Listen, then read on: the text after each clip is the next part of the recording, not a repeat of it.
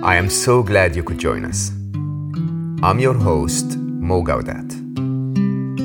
This podcast is nothing more than a conversation between two good friends sharing inspiring life stories and perhaps some nuggets of wisdom along the way. This is your invitation to slow down with us. Welcome to Slow Mo.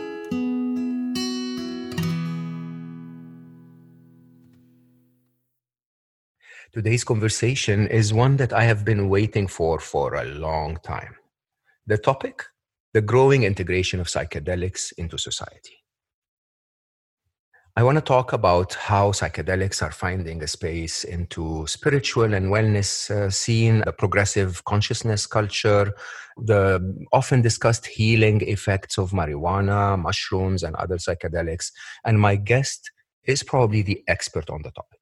Ken Jordan started in 2007 a consciousness media network that was called Evolver and backed up by an online journal that was very, very successful, Reality Sandwich.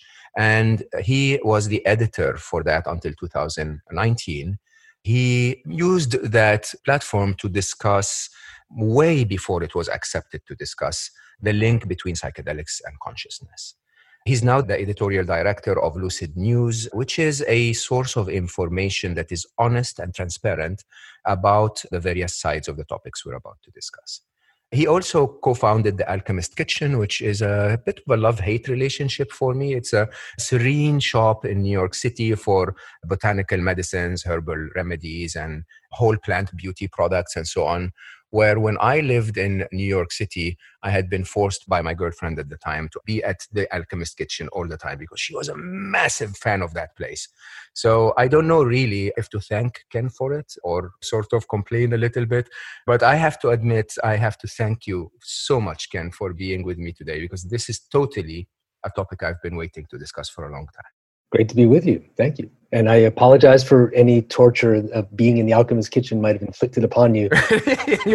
so, what you offered always worked. And I have to admit, there has been quite an awakening, especially in the wellness scene around the idea of plant medicine and, and the whole idea of going back to nature. But there is also that controversial side to it. Huh? So, because psychedelics and mushrooms and weed and marijuana and all of that is also plants. And I have to admit to you very, very openly, I have been encouraged by a lot of people. When I speak publicly, people walk to me after the event and they go like, please let me take you on an ayahuasca trip because I think it will change your life and you might actually see things that would help you change the world. And I have no clue. I've never smoked marijuana. I don't even smoke smoke. I don't drink. I have never come across mushrooms other than the ones that you have on pizza. So I'm really not qualified for this topic. So honestly, take me from the beginning. What is this all about? Oh my God, from the beginning of psychedelics? Yeah. well, in ancient Sumer. no, no, uh, not, not that far back, but it actually does go back that far, right? There probably has never been a time in human history where plants that could open you to a more expanded awareness and a spiritual consciousness and a visionary state have not been a part of human culture. We don't know of one. Uh, every society has had this in one way or another, and um, and you can still see if you look at indigenous practices, there are so tribal people who have managed to stay outside of the influence of Western civilization over the last 150 years. They're still essentially trying their best to maintain their traditional way being in the jungle. They are deeply involved with these kinds of sacraments that come from the plants that open them to visions that you know frankly is it's part of their wellness regime. Because the people who do this who have that kind of access who are trained to work with the plants in that way are the doctors okay. which we call shamans. And the thing is that they're not trained only to say work with the most powerful substances like say ayahuasca or psychedelic mushrooms or whatever might be indigenous to that region. They learn about all of the plants. They learn about all of the medicinal qualities of the cornucopia that they are surrounded by. And they understand them as part of a wellness practice that can help people stay in their highest connection to their body and nature. Which sounds highly expected for me, right? Where I come from in the Middle East, we didn't advance in Western medicine, you know, things in a pill as much. Myself growing up, if I caught a cold, there was a tea for that. If I felt a certain pain, there was a seed. It sounds very normal. Then what happened? Why did all of that disappear? At a certain point, the Western culture tends to value men in lab coats over grandma. yeah, yeah, yeah. so at a certain point, you know, industry and studies that would show that this pill is much more efficacious than taking that leaf, right? Mm. Um, or to be a little more cynical about it, nobody could own the leaf. Interesting. That is to say, you know, listen, if it's a tea that's going to help you with your indigestion rather than a pill that's going to help you with the indigestion, who's getting paid for that, right? Yeah, There's no studies, it, or yeah. relatively less, right? And we've developed a kind of medical regime in the West that is very pharmaceutically based. And as we know, certainly in the States, the overprescription of pharmaceutical drugs is just going through the roof. I mean, not only the opioid pain medications, which has created a crisis, but officially sanctioned by the medical establishment and, in fact, endorsed by and pushed by the medical establishment for many, many years until they've had to deal with the consequences of it. But then you, you have to expect then that there is a resistance right? Because there is some some kind of a benefit or at least let's say there is a focus an investment that comes from big pharma if you want into trying to say my stuff works. And by definition as that results into saying ah, maybe the other stuff doesn't. Maybe the the leaf is not as potent. Maybe they've done something to refine the leaf. And so the leaf sort of disappears yeah i mean obviously listen i'm grateful for the benefits of western medicine where these incredible advances have happened and people don't have polio anymore and mm. there's a legion of those kinds of stories and thank god for that but that narrative sort of took over everything. Yeah. And there was a, a sense that anything that was not part of that regime was kind of pushed to the side. And honestly, people no longer have gardens where they grow these kinds of things for themselves. And the kind of just the same way that our diets have kind of devolved into McDonald's and whatever plastic bread and God knows what. Yeah. This is part of the whole thing was that disconnecting from nature yeah. has been part of the Western experience. And that is one of the reasons we have an environmental crisis of the kind that we do today. There's so many people no longer feel connected to nature in that visceral way and don't understand ourselves as part of nature or our bodies as an extension of nature. So you end up with this idea of like, well, you know, the model is the body is a kind of car. It's like a mechanical thing. You drive it until it breaks. You figure out what part broke. You replace it with another part. You got a problem with your elbow, get you a new elbow. I mean, whatever that might be. But isn't that also the same way where plant-based medicine is all about i mean i go to a chinese doctor he will prescribe or she will prescribe something based on me saying my neck hurts isn't that the same way my understanding of the traditional ways that plant medicines have been used is less that i got a problem i got to fix it. And more what does it mean for me to be in my full wellness? How do i maintain myself in a healthy state? I love that concept. So what's happening now, the sort of the whole herbal movement that Alchemist Kitchen is a part of, is less about how do I replace aspirin with a plant than what do I take as part of my diet that's going to be right for me that keep me in my highest state of wellness. So I don't ever need an aspirin, sort of. Yeah, so you need them less at least. Or, I mean, aspirin is probably a bad example, but you yeah, know, essentially, yeah. you really want to reduce your potential for heart disease. You want to make sure that your stress level is lower so that you're actually less likely to get certain kinds of diseases. You want to take care of your circulation and, you know, all kinds of basic things that keep your essentially inflammation low, your stress low, and keep you open to the higher vibrational things that are available to you around you in your life. Let's talk about that. So the idea of I can take a herb of some sort that keeps my blood circulation low is I think understood and accepted by most people, even the ones that sort of depend more on Western medicine. But the idea of and I can get sort of high, you know, I can have mushrooms and I would have go into a trip that is can be likened to a hallucination, right? And there is value, spiritual value, or consciousness value, or healing in that. That is a little on the edge, no? It is for our society, but I was just the reason I mentioned is because in the shamanic societies or older traditional societies, that kind of distinction really wasn't so much in play. That's a contemporary way of understanding it. But what has happened is that people who have had profound experiences with the psychedelic plant medicines, like an ayahuasca, one of the things that happens in those situations is very common. I think there was recently a study that said 50% of people who've done ayahuasca have had this kind of message. You feel like the plant kingdom is speaking to you. I heard that many times. okay. Mother ayahuasca, they say, was talking to me. Right. This is similar, but not exactly the same. But yes, in the sense that you become intimately aware of a presence, of a consciousness, of an intelligence that's outside of yourself. Is that what it is? Are plants actually talking to me? You must have experienced some of those things you talk about all the time. So, is that really true? Is it the plant kingdom talking to me, or am I imagining the plant kingdom talking? If your imagination is infinite and an expression of all of consciousness, if it is then talking to you, how could the plants not be talking to you? It really comes down to how do you see the self? In the West, we have this idea of ourselves as these kinds of isolated, essentially, brains in mechanical bodies. Yes. Right? That I am my mind, I am my brain, and my body takes me around places and does things and takes my brain around places. I'm not even sure I have a heart. Exactly. exactly. Nothing else matters. So I have some emotional stuff, but it gets in the way sometimes. I try to ignore it. yeah. I push through and I'm going to get my IPO.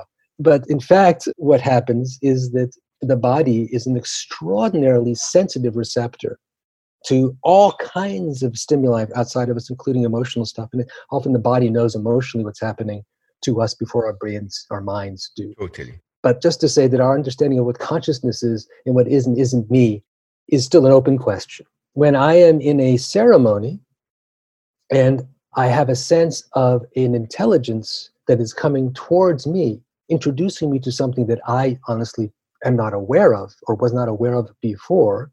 It is a big open question about what that is.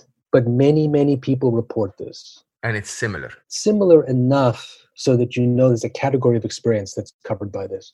And one of the things that many people come away from these ayahuasca experiences, for instance, intimately connected to is a sense of an intelligence that is in nature, that the plants in nature do have a have an intelligence in the voice, that they're not just dumb. Right? And we're gonna ask them to write a book about how to drive a car? No. I mean it's not as if they've got a certain kind of intelligence the way we have a certain kind of intelligence, but there is an, an intention and an awareness and a sensitivity. And I've had experiences where I come away from that encounter thinking, they're a lot smarter than we are. They know a lot more about what's going on than we do. and they're also a lot more patient and they have a much bigger, longer perspective. And frankly, they're quite charitable and willing to forgive us stupid monkeys who are messing things up so badly. Because they're like, you guys may stick around, you may be gone, we'll be around. Yeah, that's such a beautiful way of looking at it. It's like, yeah, I will be patient with you.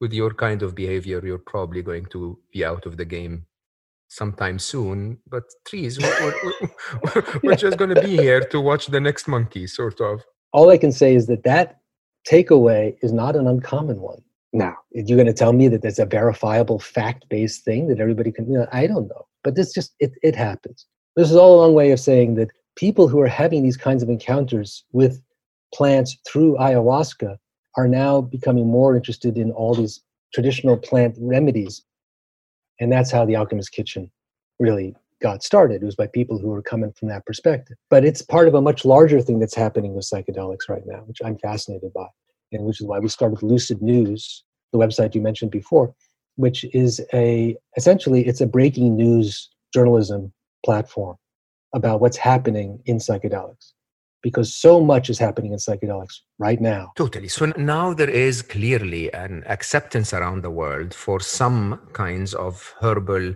interventions, or I don't want to call it medicine, but experiences that we didn't accept before. Marijuana is legalized in so many places around the world. And while I was growing up, the police was fighting it tooth and nail, and it was really more illegal than alcohol, which I never found understandable. Not that you've done either. My dad gave me a glass of wine at age 11 Okay. Clever, clever man, because I hated it. I really disliked that thing. And then, you know, I was quite athletic. I know I don't look it now, but I was quite athletic until my 30s. And then that's it. By 30, I had seen enough of my friends drinking that I was like, nah, not for me. So that's why. But I will tell you openly, my daughter speaks to me. So my daughter lives in Montreal and she speaks to me quite extensively about marijuana specifically. So she had a case of epilepsy as a young child. Oh. And of oh. course, oh. Western medicine prescribed something to her that was really, really, I mean, more harmful than useful, if you ask me. And then through marijuana, which was legal in Montreal when she went to university, she recovered completely. I have to say, I'm quite grateful that she had the strength in her to bypass me. I mean, I never objected. I love the fact that she took charge of her life. But in a way, she was basically saying it's like people smoke tobacco and some other people smoke marijuana, and marijuana will have a different impact on you. And you never shared a chocolate with her. I wanted, so the promise I'm making in public in front of everyone, she said, You are never to touch that stuff unless you're with me. So your first time has to be like me giving you back, sort of. Having said that, I hope she doesn't get angry at me for having shared our intimate story. But uh, the truth is, I believe in the value of that. I have to say, however, I don't believe in the spiritual side. Allow me to say what goes on in my mind and correct me for my ignorance. I understand that certain brain conditions, you know, if you have a certain something, you may see light. Something will affect your optical nerve in a way, and your brain will sense light that doesn't exist right? If you switch off parts of your left brain, you may feel uh, there was that amazing TED talk by Jill Bolte Taylor, you know, about how a stroke affected her left side of the brain and she could feel that she was one with the world. So it seems to me like those plant based experiences are simply reconfiguring our brains in ways that make us have those experiences. What's spiritual about this? Do you have a meditation practice? I do. I do, but it's not the typical meditation. I meditate slightly different than saying om, but yes, I do. Putting the actual mechanisms you use aside, right? Mm. Do you find that it shifts your your way of thinking? Absolutely.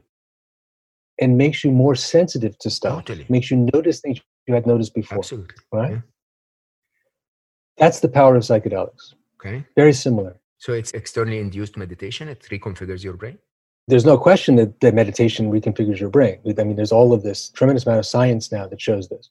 What's interesting is that the research into psychedelic states, that when you're on, when you take a psychedelic, it mirrors the effects of meditation in the brain very directly. It's an extremely similar kind of effect, right? And the same parts of the brain get turned on or turned off or whatever. I'm not a neurologist, so I'm a neuroscientist so I can't really get into the details of that. But what you do see is a mapping of psychedelic states and meditative states almost the same. They both work to quiet the default mode network. From a physiological perspective, we understand something of this. The way that I would flip what you said, though, is that yes, something is happening mechanically in the brain or in the body as a result of your psychedelic experience or your meditation that certainly is consistent with the effect that you experience. What I have found through my meditation as well as my psychedelic experiences is that it's not clear which comes first. Is it the physiological thing enables the consciousness shift or is it a consciousness thing that is supported by the physiology that is just because the radio is playing certain music doesn't mean the rest of the music doesn't mean that the music is coming from inside the radio yeah, right? interesting. That it's picking up something that's outside and it's giving it a physiological expression. My sense is that we're at the very beginning of exploring what this is about. We barely understand any of this. We're just starting to map the physiology at the same time that people are just starting to really speak publicly and share their experiences with meditation and with psychedelics and with other things that are similar in terms of shifting consciousness or altered states. And that there's a whole vocabulary now that's being developed that's just in its infancy, so we can have a meaningful conversation about what this stuff really is all about. The power of psychedelics is that they can get you into places quickly that can happen through meditation over many years or even decades. They don't keep you there. Wouldn't you agree, Ken? So a lot of the people that would have one of those experiences would have to go back again and again and again. While if you develop that over time, it's sort of your neuroplasticity reconfigures your brain so that this becomes a second nature to you. The famous quote that meditators have used over the years mm-hmm. is I took psychedelics, I had an experience, but once you get the message, you can hang up the phone. You don't need to go back to psychedelics again and again and again. You can learn through meditation how to get there, right? Honestly, that has not been my experience. Yeah. My experience with ayahuasca in particular had such a tremendous impact on my ability to see things differently that it changed everything for me. And it opened up possibilities for me. And it continued to over many years of working with the plant medicines, that there was no end to, to that. And it was an extraordinary opening that happened for me. It is a continual growth process that the more you learn how to work with the medicines in a healthy and constructive way, the more stuff opens up. In similar to a meditation practice that can be guided and developed in relationship to or guidance from a master. Tell us more. Tell me the most eye opening insights you got in a trip and maybe the most fun you've ever had. Oh my God. um, okay. Well, you start with the fact that this stuff is ineffable and you can't, have, like, I'm asking you, like, what's the most amazing meditation experience you ever had? And I'm like, okay, now can you really tell me? It's hard. I've had many experiences with psychedelics that were profound and life changing. For me personally, I prefer being in a ceremonial context than in, I don't like to take something and go to a party. Yeah. Doesn't work for me anymore. Used to be okay, but now I'm kind of like over that. I have felt as if the mystery of life, there's a veil. And then moments would happen during a psychedelic experience where I felt that veil would part and I could see through to another side things I hadn't realized were there. And then I found that working with the plant medicine in a certain way, being a student essentially of it, I would learn how to become acculturated to the new awareness. Okay. To integrate that. Mm-hmm. And once that was fully integrated, I would have another experience with plant medicine months or a year later or something, and it would happen again and then it would happen again and part of that was also those experiences was and here's how you take it back here's how you integrate into a meditation practice and i would get downloads effectively about how to meditate in order to retain that awareness in daily life. That was my experience. I know that's not everybody's experience but i think the thing about these about psychedelics or about meditation or about any of these sort of consciousness practices and there's a number of them that are developing that are neither some of them are technology based is that everybody's different and you're going to find the thing that works for you and some things are not going to work for you. I for instance and you're saying people coming up to you saying you should take ayahuasca you should take ayahuasca. I have never told anybody they should take ayahuasca i don't do that because if ayahuasca really wants you to take it it'll let you know interesting now this is seriously that ayahuasca is intelligent i am convinced from my own engagement with this work, and it's really work if you do it oh, right, yeah. is that there's a intentionality behind it, which is quite beautiful and benign. At base, it's light. It's a lot of light. And it works with you if you're receptive to it and if you're interested in it. And it's not without certain things you got to be careful about. And some people have really not great experiences. And certainly, I've helped a lot of people in situations where it wasn't working well for them. And you got to be ready for that. It can bring up some really dark shadow material, and you got to be ready to deal with it and engage with it. That's part of the process too. But it can be ultimately so powerful and life affirming when you do. Now, what's happening in terms of the movement around psychedelics that's happening globally, you know, in the States it's happening, but also in other parts of the world, is the creation of a context for taking psychedelics that helps people to hold their experience in a more familiar kind of medical environment where therapists will work with people using psychedelics as part of a therapeutic process. Yeah, the modern shamans, sort of. they become shamans, sort of, yes, but they're usually not trained in shamanic techniques. They're trained in psychotherapy techniques. Exactly, which are very, very different, and accordingly, the result could be drastically different.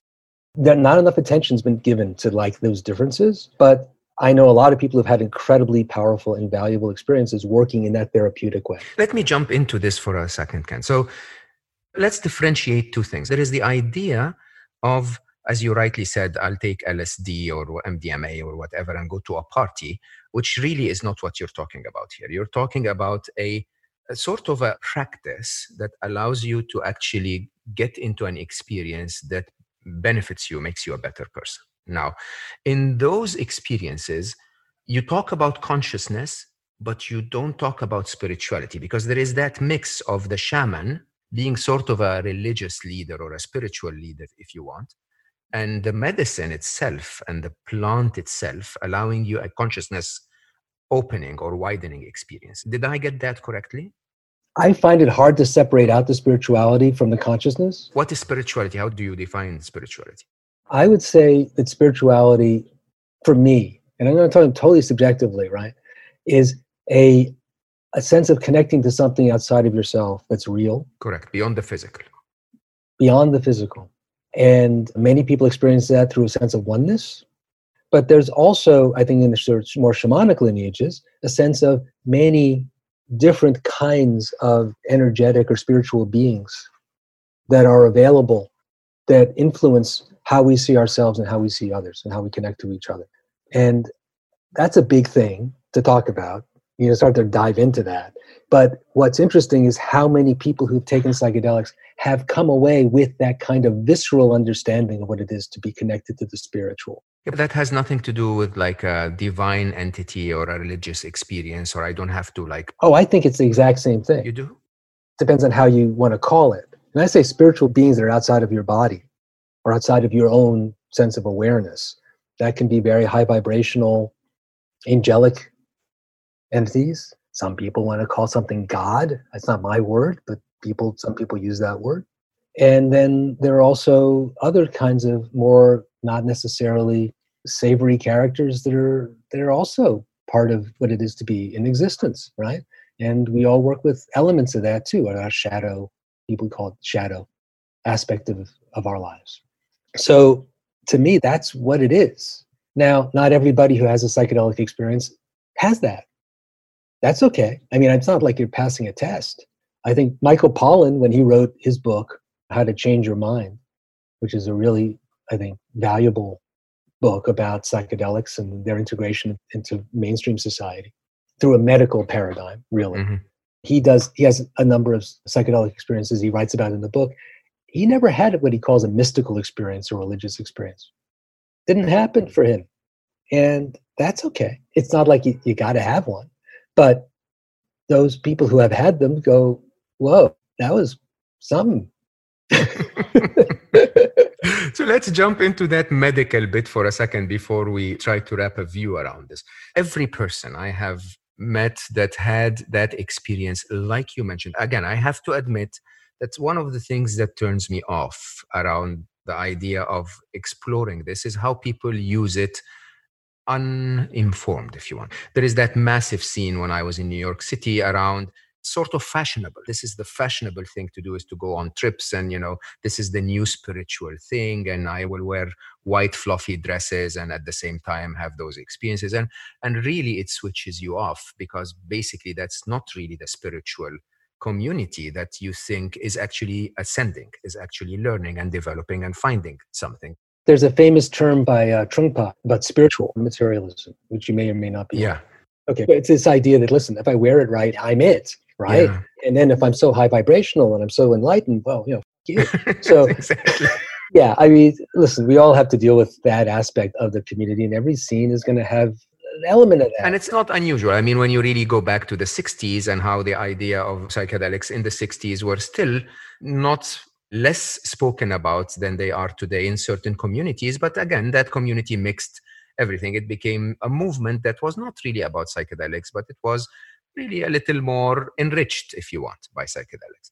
My question, though, is everyone that's done this in a well designed, well intended, spiritual way, if you want, reached something. And they all tell me what exactly what you tell me. It's like it's so eye opening. It's almost like I can understand for the first time. Are there any studies? Is there any records that the Western scientific method can rely on that actually back this up at all? Well, you know, it's been a taboo subject to study. Yeah, true. All these years.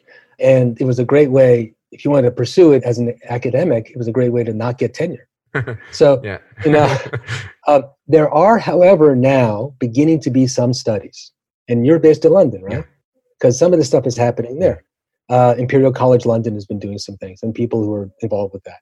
And in fact, on Lucid News, on our website, in the last couple of weeks, we run a few stories about some of these studies that are remarkably shedding light on this kind of mystical, profound experience. One, it was a study that's essentially a review of the psychedelic literature in the science world for the last whatever, and this goes back to the 1950s, looking specifically for references to mystical experiences, right? Also, which includes paranormal experiences, psi phenomenon experiences. Oh, you know, ah, telepathy, noticing things that you didn't notice before, like in sort of interesting ways. Alien connections, connections to entities, all of this stuff. It's finding just how prevalent it is. Yeah. Right. And beginning to see just how many people really consistently had these kinds of experiences. And the important thing to remember is that these experiences don't only happen with psychedelics. Yeah, yeah, I have it with my Oculus Quest, you know, on VR all the time. That's one way to get yeah. there, but it's also all of the old yoga books. Yeah. And if you really look at the history of yoga and meditation, you see that they get to similar states, the same states. It comes up. This is something that's part, somehow or another, of the human experience, and it's part of the spiritual experience for many, many people. But it's been essentially not examined from a scientific perspective until we're just now, really, in some ways, giving that attention.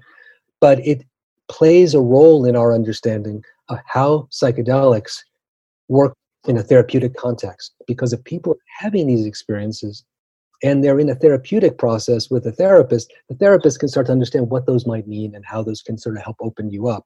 And what Michael Pollan writes about in his book is that when people have mystical experiences, the efficacy of the therapy is far, far greater. Much more likely to get over your depression, your anxiety, persistent anxiety, addiction.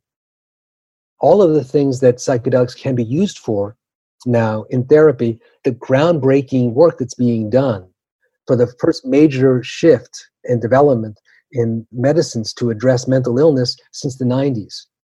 Since the SSRIs came up in the 90s, there's been almost no forward movement in medications to address mental illness until the psychedelic work started to really break through in the last few years and that's again lucid news we, we do our best to cover that. But then in, as you started the conversation this is not about illness. This is about a lifestyle that allows you to avoid that illness. So do you think there will be a time in your lifetime and mine where psychedelics are in, included in your daily routine or weekly or monthly routine just like going to church or having uh, some turmeric to reduce your inflammations? Do you think that will be the case I think what's happening right now is a shift in our understanding of what psychedelics are from this notion that you take a psychedelic and it booms you out for 12 hours and then somehow you are tethered to the ground by somebody nearby who then pulls you back to earth after you're done and hopefully you're still able to walk and talk.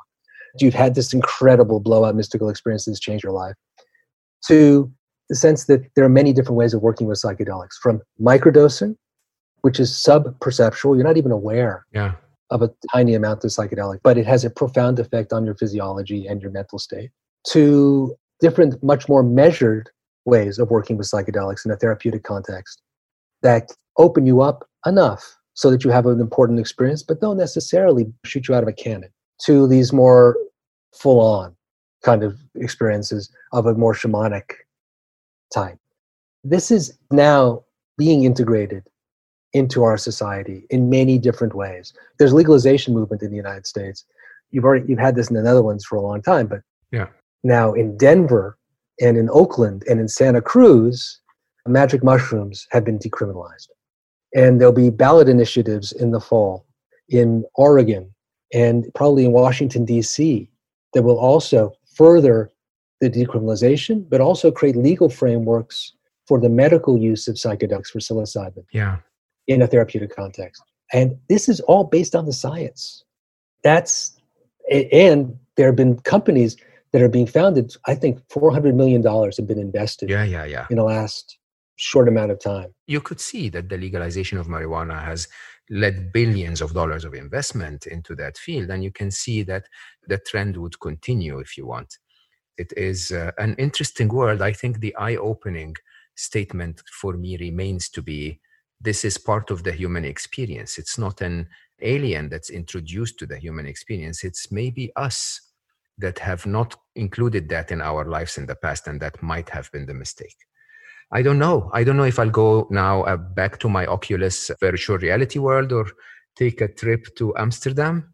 But I definitely, definitely, I'm so grateful for your knowledge and your time and your openness to talk about a topic that I think is completely under, like many other topics that are beneficial for us in many ways, and maybe not beneficial in other ways, has been under cover, has been refused to be discussed. And I think the conversation is really what matters. It's not the final knowledge of what works and what doesn't. I think your experience, definitely, as you said, may have worked for you, and many other people have had experiences that worked for them others may not have but i think it's the conversation to maybe research and understand more so that it is part of our human experience as you said.